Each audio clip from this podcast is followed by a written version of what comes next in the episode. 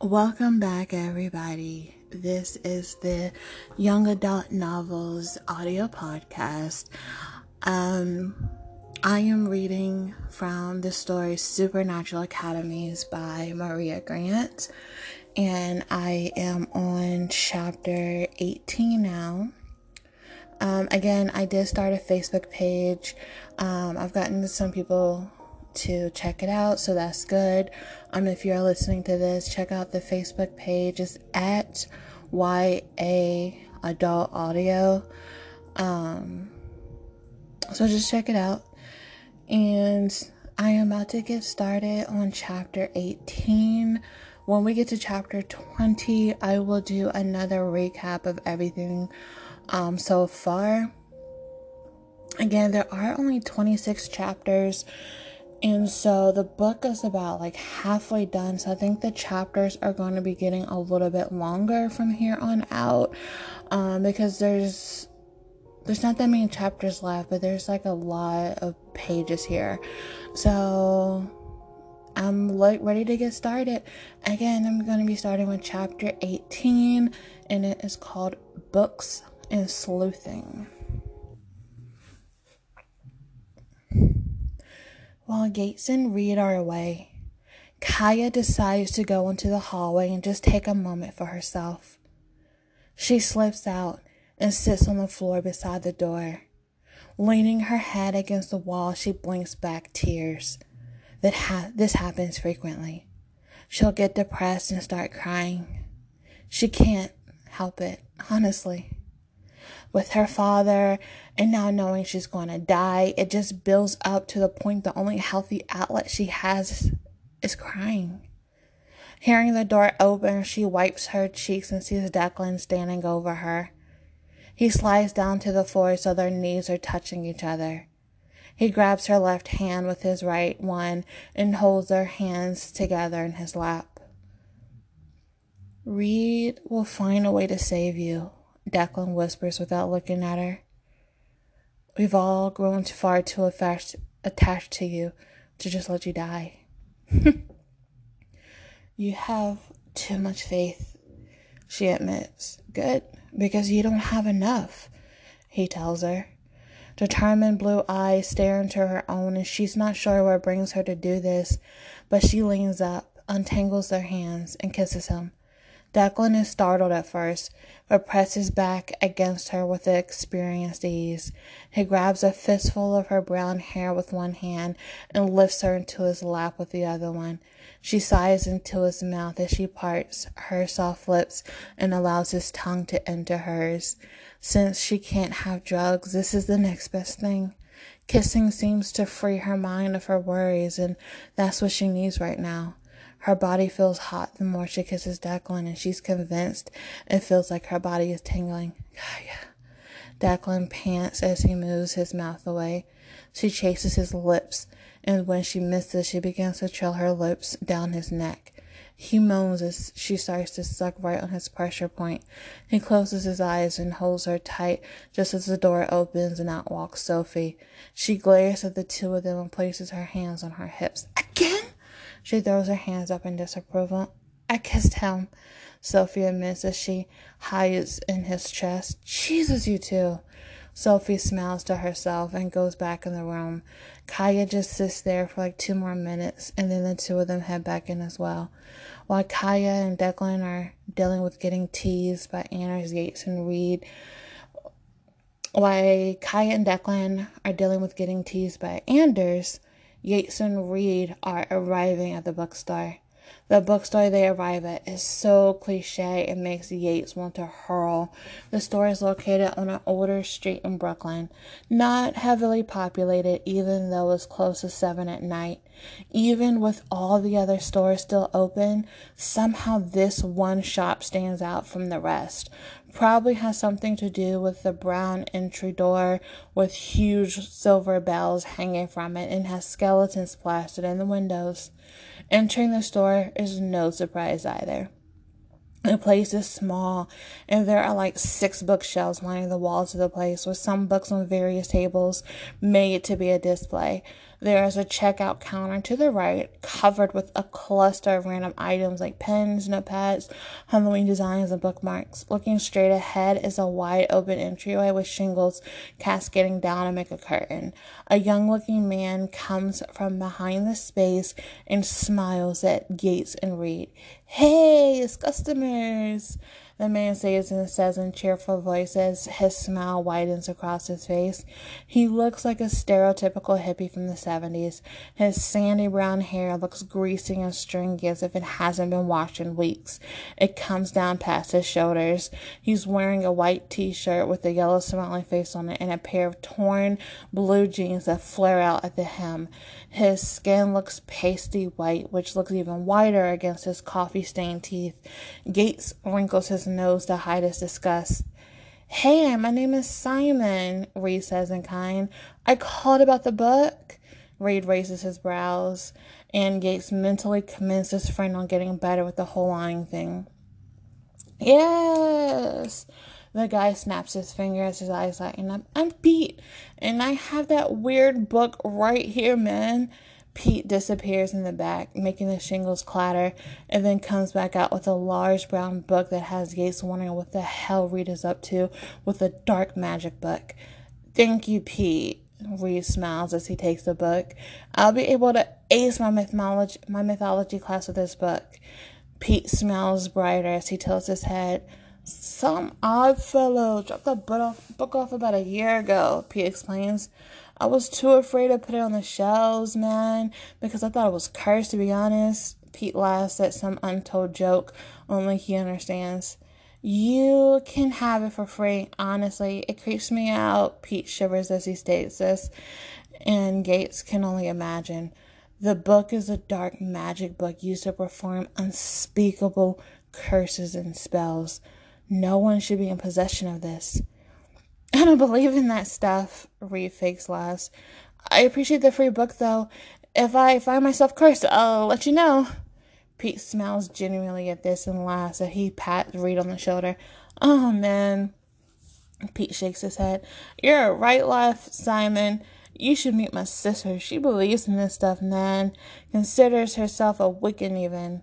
Gates' interest is piqued, but he keeps this to himself. Sure thing, Reed responds. Write her number down, and maybe she and I can talk. Oh, she would love that, Pete says eagerly as he hurries behind the counter for a skull pen. She's the one who decorated the store, man, and she's been trying to get her hands on that book, but I've hidden it from her. Don't want her cursing herself back, so, you know? Smart. Gates chimes in as Pete grabs a book and writes his sister's name and number in it. Right? Pete responds to Gates before handing the book back to Reed. I'll let her know if Simon might reach out, Pete says to Reed. All right then. Reed grabs the book and tucks it to his chest before walking out the store with Yates in tow. Look, I know you have questions, Reed starts, and Gates looks at him expectantly. But help me hide this book from the others and I'll explain everything. Gates wants to protest, but he relents. He'd rather help Reed pull this off successfully than have his friend do something stupid and end up killed in the process. So, Gates, being the kind-hearted person he is, waits for Reed with waits for the car with Reed to arrive so they can go back to the hotel. Wait, didn't you drive to New York? Why are we waiting for a car? Gates gives Reed a side look. Because driving in the state gives me anxiety, Reed admits. Hmm. Yates hums as he places his hands in his pocket. Last time I was here, my uncle got pulled over for driving in a wealthy part of the town at night and being black. The cop said he looked suspicious. Reed shakes his head. It sucks being judged for what you are. Reed hugs the book closer to his chest. Those five black teens who were killed last week. The cops still don't know who did it, but I'm wondering if they're even looking for the killer in the first place. The murders did happen in Iowa. Always wondered. Yates looks up at the dimming sun. If being a magical doesn't kill me, then will my being black get me killed? Funny thing is, sometimes when I'm alone, I'll cast an illusion and make myself appear to be white. Reed's eyes soften. Yates, he says in a sad voice. Why aren't we doing more? Yates squints his eyes at his friend. I mean it, we're magicals. We should use what we have to get justice for those who are disenfranchised and marginalized by the system. I appreciate this woke version of Reed, but we're not vigilantes, nor are we martyrs, Yates responds. Reed huffs and he approaches the arriving car. Can you really live with yourself knowing you had the ability to do something and you didn't? Reed whispers as they get seated in the car. How many children grow up wishing they, wishing they had a real life hero to look up to? You could be that person. Illusions are not hero worthy, Yates replies. I'll be great at a party. That's about it.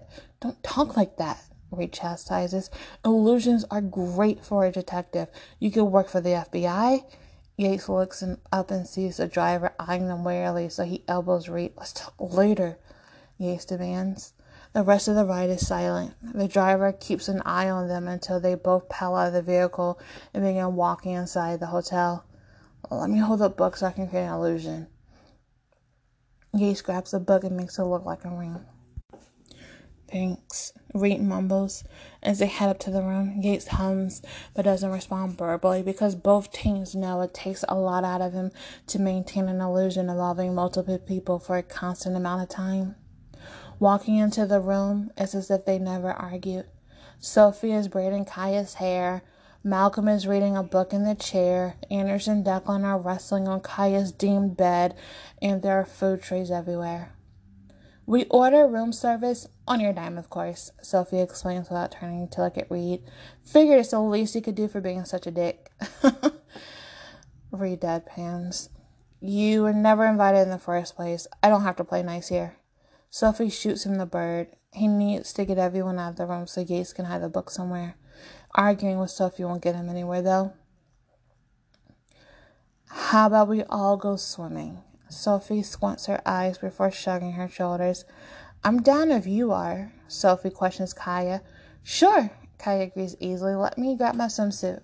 Kaya hops off the bed and goes to her duffel in order to pull out a small yellow two piece. She wraps it up and links arms with Sophie, who flounders out the room. I'm totally doing a cannonball. Declan shouts as he pounces out the room, which means I'm babysitting. Great, yes, deadpans as he takes off his ring and slides it to Reed. Anders, you and Malcolm should come with me. Give Reed some alone time. Anders hesitates but follows suit with Malcolm and Tell. Reed sighs in relief as the room door closes and the ring presents itself as a book once again. His hand hovers over the cover as he opens it tentatively. The whole thing is written in Latin. Reed isn't fluent, but he'll just have to hit the library up and translate as much as possible or have somebody help him. It's time for him to set his plan in motion.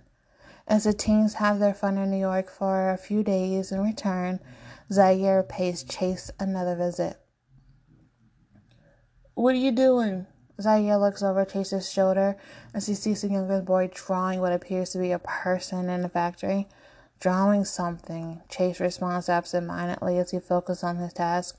Obviously, but why? Zaire huffs his frustration as he sits down beside Chase at the table. Chase stops drawing and looks up. Kaya was wondering if I could sketch out Anders' dream along with a tattoo. Chase Anders answers. Zaire's eyes flutter close in annoyance as he flashes a fake smile on his face. He pats Chase twice on the back, and the boy flinches from the harsh contact. Glad to see you're picking a side. Zaire grits his teeth. I'll always choose my pack. Chase frowns. I'm just helping out a friend. Friend?